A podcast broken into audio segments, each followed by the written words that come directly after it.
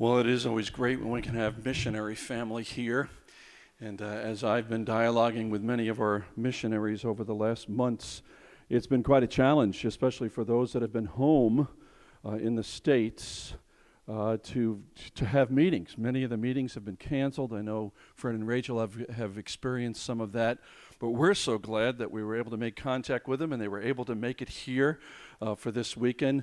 Fred and Rachel we have partnered with them for 48 years. Isn't that amazing? Almost the life of our church. And uh, we've really appreciated it. And Fred and I and Rachel, we, we kind of have a Western New York connection. We've known each other for years and we've crossed paths, and it's just been wonderful. Folks, we have in front of us today a missionary couple who examples for us what it means to persevere and to be faithful for many, many years. And so we're grateful, Fred, Rachel, that we've had this partnership. Your kids are all serving there in Italy now. It's just been an amazing example to us of faithfulness. So God bless you as you come. We're going to see a video before Fred makes his way up. Jake?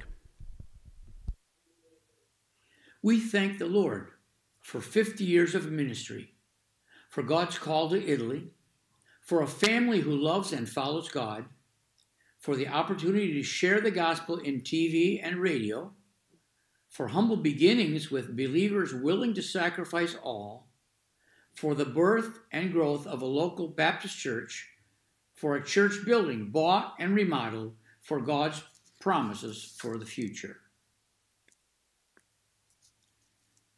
50 years of preaching the Word, beginning with the anchorman from Baptist Bible College of Pennsylvania, Clarks Summit University. We first heard the challenge to serve God in Italy through a former Baptist missions missionary to Italy, Bill Fusco. But we were married and were candidates for Liberia when the call to Italy came loud and clear. I thank God for Rachel, who shared my call to ministry in Italy at this time. We thank God for our family, a family that loves God. Jonathan, born in 1975, is now a co pastor of the church we founded. The Whitmans, Noah, Jonathan, Melody, and Ava. Jeremy, born in 1978, is now a deacon in the church. The Whitmans, Francesca, Sophia, Giacomo, and Jeremy. Joshua, born in 1980, is now starting a church at Imola. The Whitmans, Josh and Sarah, Rebecca, Samuel, Naomi, Abigail, and Benjamin. Elizabeth, born in 1983, now the wife of Daniel Ransom, who also pastors the church. Here she is with her future sister in law, Francesca. The Ransoms Daniel, Elizabeth, Christina, Elisa, Mark, Sarah, and Anna. We started all alone in 1975. We preached the gospel in every possible way. Right when we began to get discouraged, God opened to us an incredible door a daily gospel program in television. Since February 1979, our program, The Bible Today, has aired an average of twice daily.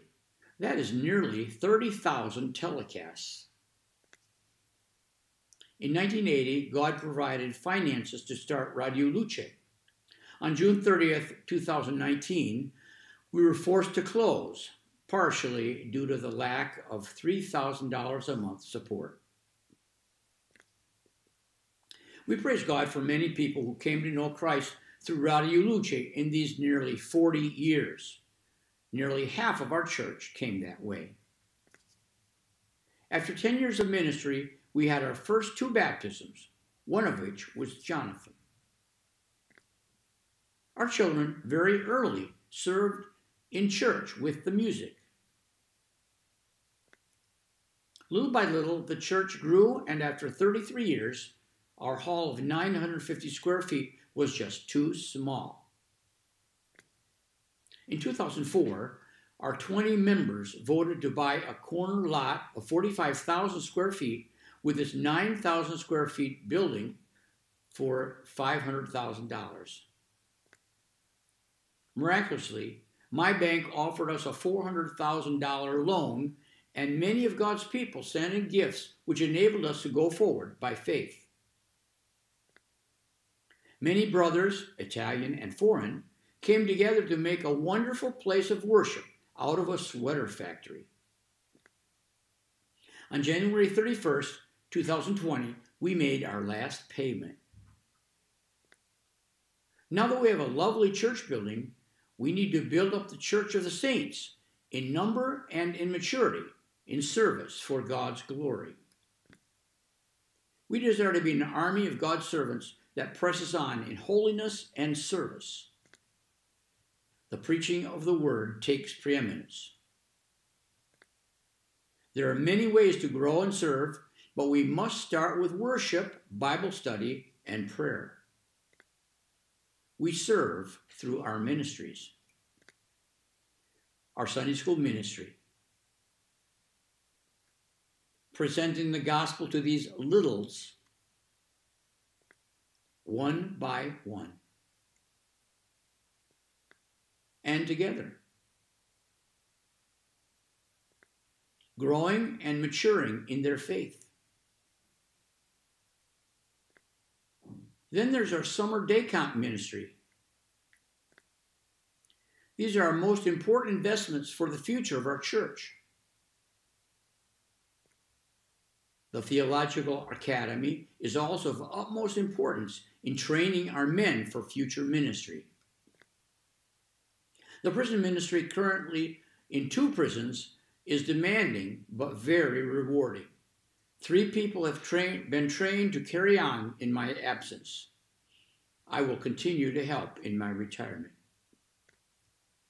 Our ministry to the elderly is also important. There are always shut ins that need to be visited. We have an active hospital visitation ministry. We also have a soccer outreach ministry. And our latest ministry group plans for a new church in our province. This project is currently on hold as the church and pastor consider my status as pastor emeritus. We are committed to build a strong local church from which to branch out as the Lord leads in the future. Each person is a trophy of God's grace. Our congregation is half Italian and half from 15 nations of the world. With God's help, we will carry on until the Lord's return. Jesus may come today. Are you ready? Greetings from the next generation of missionaries to Italy. Thank you for your support.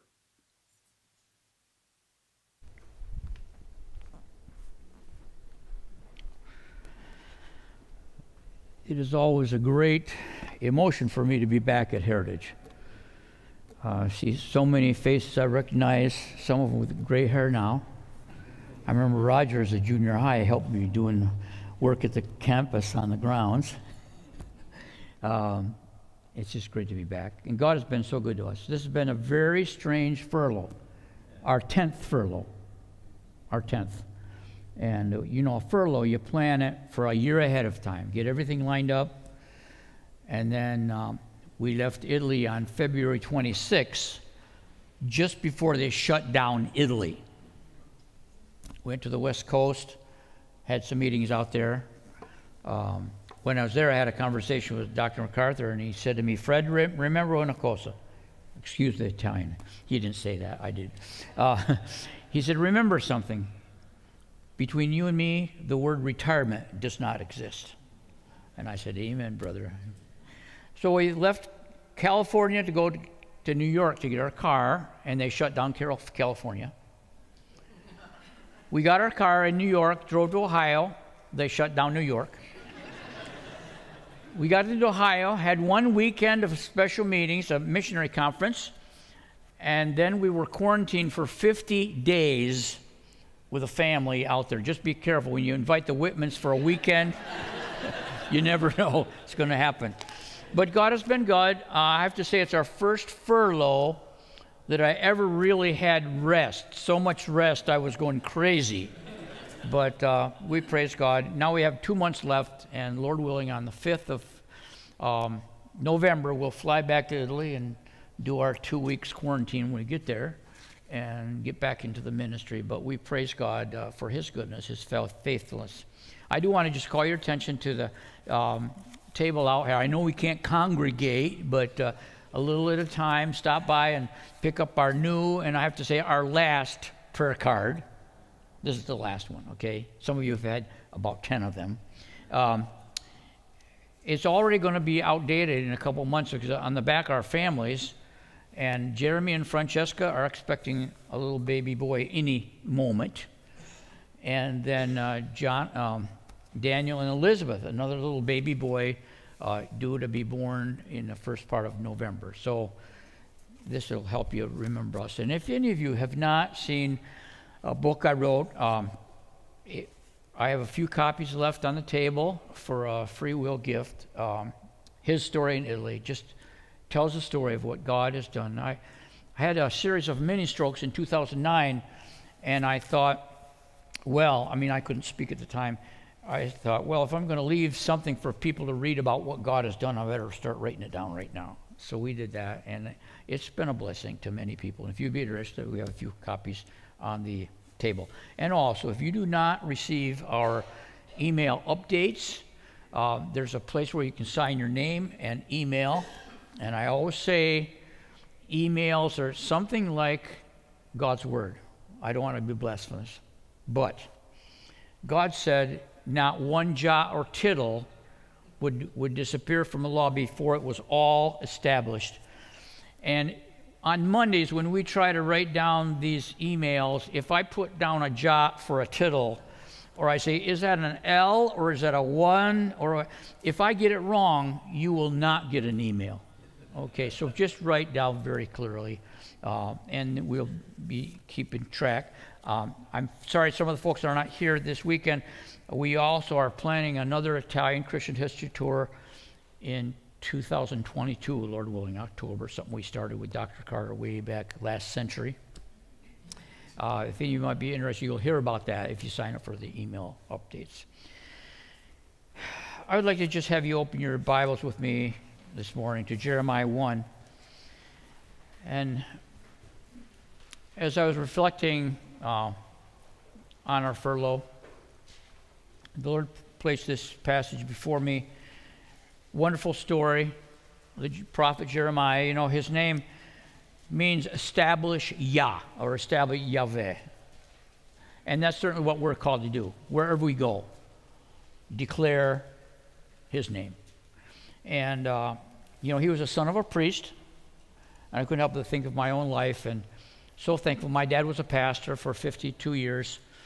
And I had the privilege of, of growing up in a pastor's home, telling the Lord, I'll do anything but be a pastor, believe me. Um, but God uh, used that in my life. And Jeremiah, a great example of faith, he was, the people were so thankful for his message that they threw him in a pit, in a well. There wasn't any water, but a lot of mud, and he was sinking down in that mud. And thanks to Ebed Melech, uh, a uh, slave who organized his bringing him up, he was able to then continue on in his ministry. And I think so many times in God's service, we have found ourselves that we felt like we were in a deep pit, discouragement. But we're so thankful for people like you who prayed for us continually and uplifted us before the Lord, and He brought us out and carried us forward for His glory. So I'd like to read from Jeremiah 1, starting in verse 4. Now the word of the Lord came to me, saying, Before I formed you in the womb, I knew you. Before you were born, I consecrated you. I appointed you a prophet to the nations. Then I said, Ah, Lord God, behold, I do not know how to speak for I'm only a youth. But the Lord said to me, Do not say, I'm only a youth. For to all to whom I send you, you shall go. And whatever I command you, you shall speak. Do not be afraid of them, for I am with you to deliver you, declares the Lord. Then the Lord put out his hand and touched my mouth. And the Lord said to me, Behold, I have put my words in your mouth. See, I have set you this day over nations and over kingdoms, to pluck up and to break down, to destroy and to overthrow, to build and to plant. Heavenly Father, we ask in these moments together as we open your word, your spirit would guide us and teach us, instruct us, challenge us for the ministry that is ours for your glory. In Christ our Savior's name we pray. Amen. I'd like to talk to you this morning about God's call. God's call. First of all, we see that God's call is entirely by grace. It's interesting in the life of Jeremiah, which we can certainly scripturally see in each of our lives as well as believers. The Lord says, Before I formed you in the womb, I knew you. I remember when our kids were small, they used to say, Daddy, where was I before I was born? And I'd say, You are in the mind of God. It reminds me of the daddy. One day, his little boy came up and said, Daddy, where did I come from? And he said, Oh boy. So he went through and explained the whole situation, how where he came from. And the little boy was a little perplexed. He said, Well, I just wondered because Johnny next door says he's from Texas. Well, it's wonderful to know that we are not here by error, by, by mistake. Before I formed you in the womb, I knew you. Before you were born, I consecrated you. And I cannot help but think of the tragic, terrible situation that our country is in right now.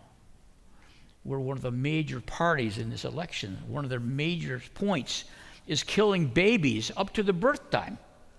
Or if they should happen to survive an abortion attempt, to kill them on the table. And we know that God has a plan for every birth, every child, and how important it is that we, as God's children, are willing to stand up for the unborn. Before you were even born, I consecrated you.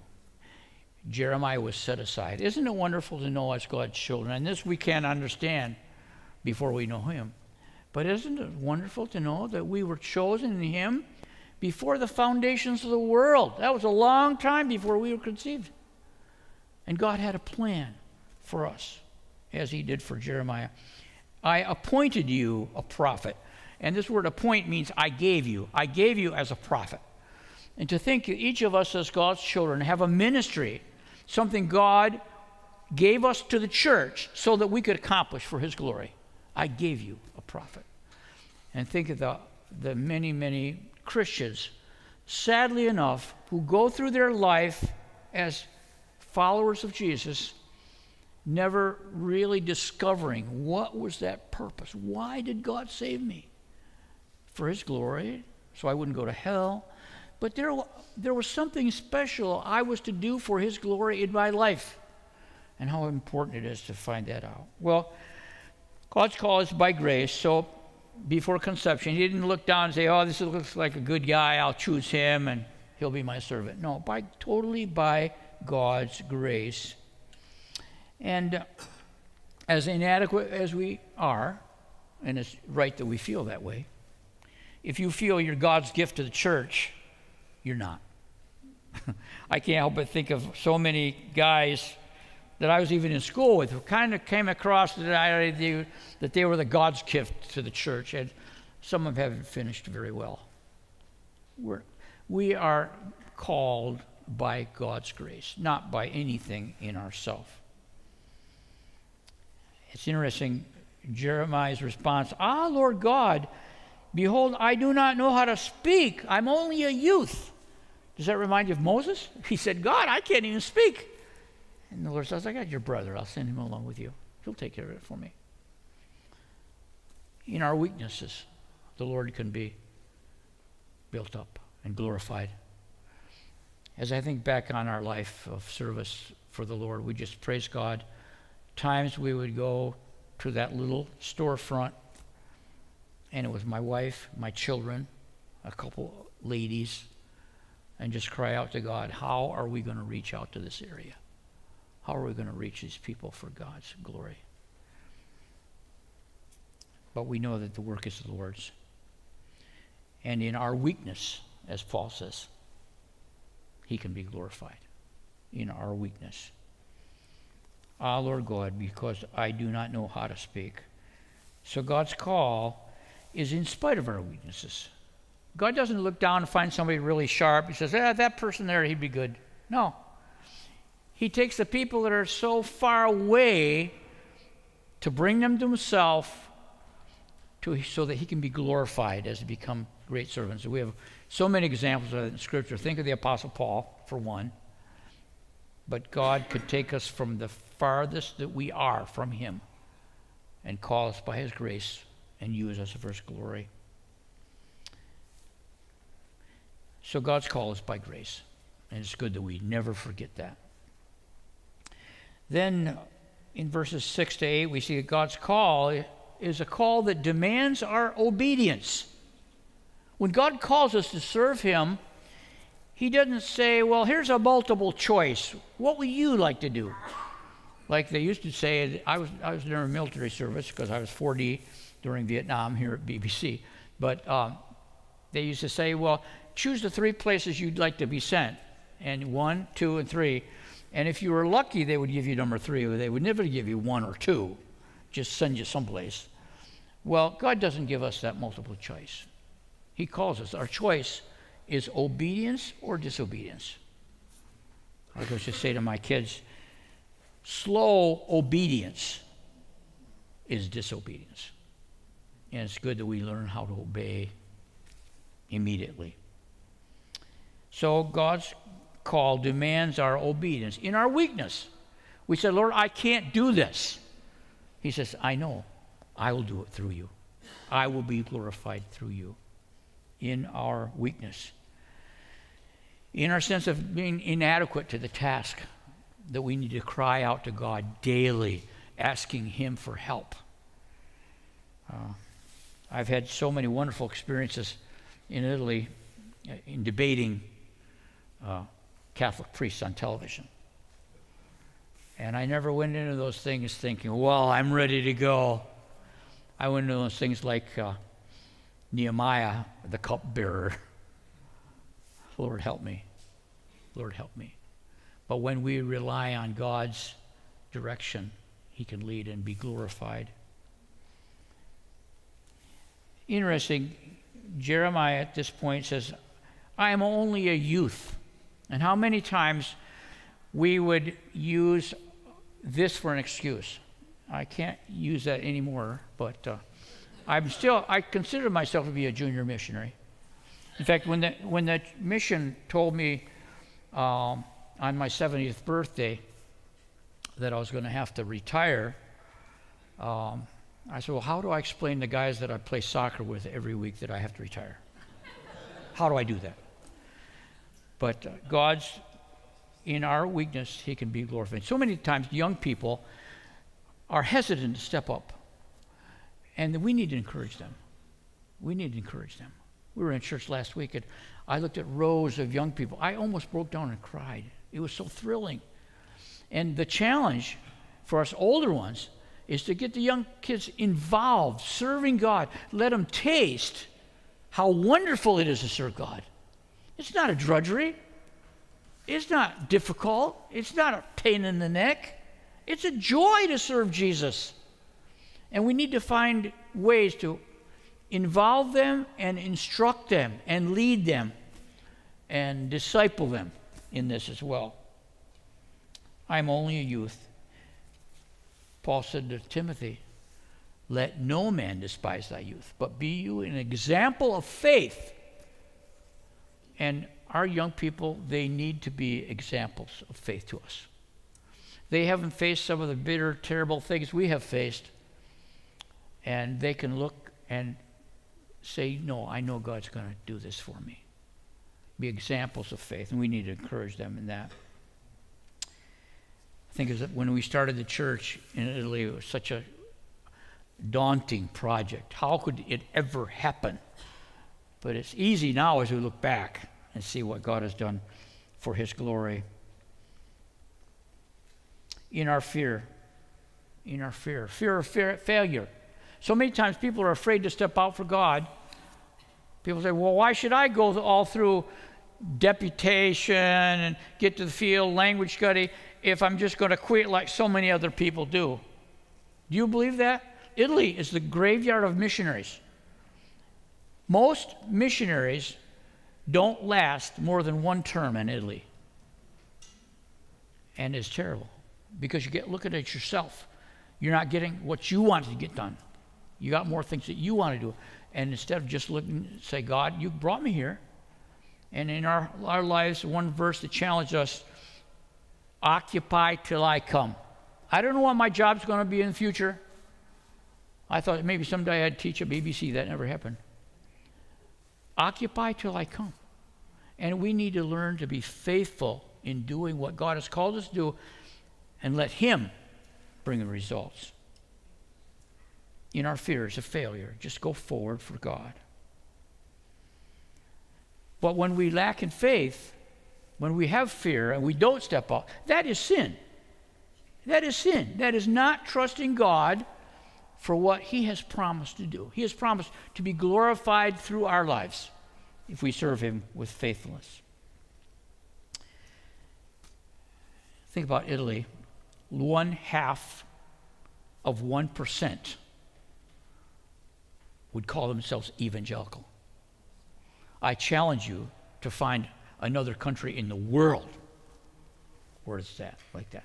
We think of work among Muslims in different places around the world, and you find growing national churches underground, suffering. But God's word is spreading. In Italy, it is incredible how this country has been overlooked by evangelical missions. Church planting is tough. I went to Italy. I thought, yeah, I'll start a church here first term, and we'll go over there and start another church. And here we are, 10 terms down the way, still just finishing up, praise the Lord, finishing up a church plant. A church that in Italy would be considered a mega church. When we have 100, before COVID, 120 people coming to church on Sunday. But God is good. But God's call demands our obedience. We need to be willing to step out. And I think in this church, there are so many jobs. And if Heritage is like every other church I visited, about 10% of the members do 90% of the work. And I just, if, if today somebody come up to pastors and say, Is there a job? Could I do something here at church? How could I serve? I think after they pick themselves up off the floor, they say, Well, let's think about that. Let's pray about that. How could you serve God? We need to be involved because God's call demands our obedience. God did not save us to put us on the hammock with an iced tea and enjoy our Christian life. Um, he saved us to serve. And then finally, God's call demands or guarantees our equipping. If God calls you to do something, you can't say, Well, I can't do that. And I mean, we've asked people to help out with the children's ministry. Well, that's not my uh, strong thing. I, have, I sympathize with you. I have to say, I, I was in church. I had a great experience for one week of teaching church history to adults 20 hours. It was awesome. I loved it. It was fantastic. The following week, I had to teach Jonah to juniors in DVBS. it was not my strong point, but God gave grace. We need to be willing to serve. Where is there need? Where can I help? Oh, I can't do that. Why can't you do that? Well, I don't like working with kids. No. We need to be challenged to get out of that safety box where we feel so safe and just serve God. Because God guarantees He will equip us for what we need to do. First of all, He says to Jeremiah, I will put my words in your mouth. I have put my words in your mouth. First of all, we're going with God's word. God's word. It would be great to have a Bible edu- education, agree in Christian, Christian education, it'd be great. And if God helps you do that, praise God. But sometimes you just need to have God's word. I have a guy who was saved with my TV ministry. He's out now. He was only in for a few years for drug dealing. He got saved. He has no training. Every day, every evening, he's on Facebook reading the Gospels. He's just so burdened for other people to hear about Jesus. And we need people like that. I don't know much, but what I know, I want to share. I want to share. I have the Word of God. What more do we need? I put my word in your mouth. And then he says, I've set you this day over nations. The Lord will provide a means of, of reaching out. He will give you an audience. It may be your family that doesn't know Christ. It may be a coworker that doesn't know Christ. It may be somewhere around the world where they're living in false hope and a false religion. But we have God's word, and God will help us share it. So we have God's word. His plan is to go, is to go. Go with the word. Interesting here, kind of negative. He says to pluck up, break down, destroy, overthrow. Says, That's not very evangelistic. Well, it's pre evangelistic, and it's very important. Believe me, when you live in a culture like we do, where there's a little idol on every street corner, where people go and pray before these idols that cry, demonically, cry, or speak, you have to be willing to say, look, this is not in God's Word. This is against what God's words teach us. You have to be willing to say, you know, you've been, you've been living together now for five years and you're not married. You think that glorifies God? There's just a lot of issues when you talk to people about Christ. You need to be upfront in love. Tear down, break down. You know, when a farmer goes to the field, first he has to plow, and then he has to pick rocks and get all garbage out of there.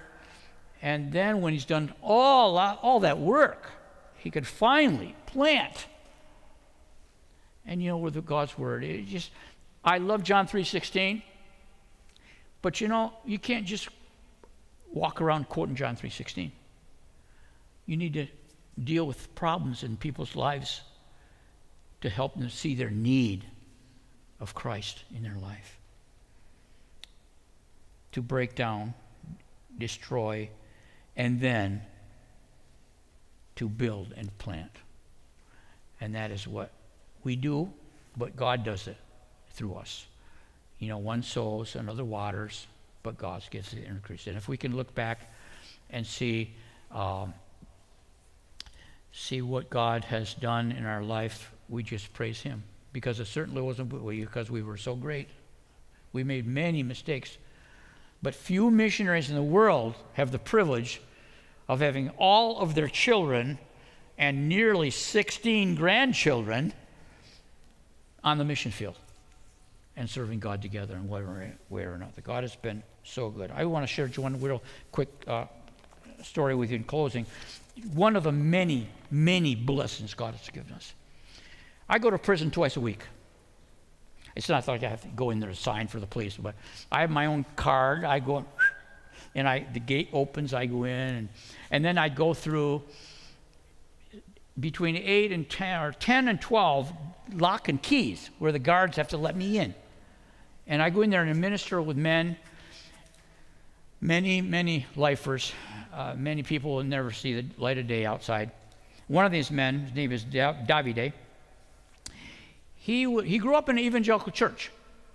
And uh, when he was about 12, he said to his mother, I'm not going back. You're a bunch of hypocrites. Don't tell me anything about it. Don't pray for me. And he went out into a life of sin, got involved in the Naples area, which we, we call the mafia, is in Sicily. The Camorra is in Naples. got involved and became a hitman for the Camorra. Killed numbers of people, at least 50. His last crime, there was a group of African drug dealers in their area, and they warned them this is our territory, get out of here. Uh, they stayed there, they were selling drugs. So one night he went with some other men. They shot seven of them. There were eight men in the gang, but one of them was absent that night. Shot him dead. Well, he's in prison doing three life sentences. Well, after a short time in prison, he came to the end of himself, truly got saved, called his family in to explain that he'd gotten saved. And you can imagine the joy in a mother's heart who's been praying for a wayward son for so long. And he wanted to be a witness for the Lord. Well, he would go to the cafeteria, dining hall there in the prison. He'd get his meal, sit, pray, and then eat. And one day he was praying, and he opened his eyes and looked across the dining hall, and he saw an African man praying. And he ran over and said, Oh, are you a Christian too? Yeah, when did you get saved? They got talking. And how, why are you here? And so on. Well, I've been here for drugs. Oh, really? Come to find out, that man was number eight. He was supposed to kill him that night, but he wasn't there. God saved his life. And now they are the closest of brothers, an African and Italian. I call them salt and pepper. They just, they love each other and love the Lord, and they're just a great witness for the Lord. And this is just one tiny, tiny blessing God has given us. Can you imagine how much we would have missed out on had we not obeyed God's call? And I just want to challenge you, young people especially, find God's will. Find a place of service where maybe there's no one doing anything. And do something for God and trust Him. And it will be a great ride, I promise you. It, it's a wonderful blessing to serve God. And I trust that He will give each of you the joy that I've had to see God work through His Word as it is given out. God bless you. Thank you.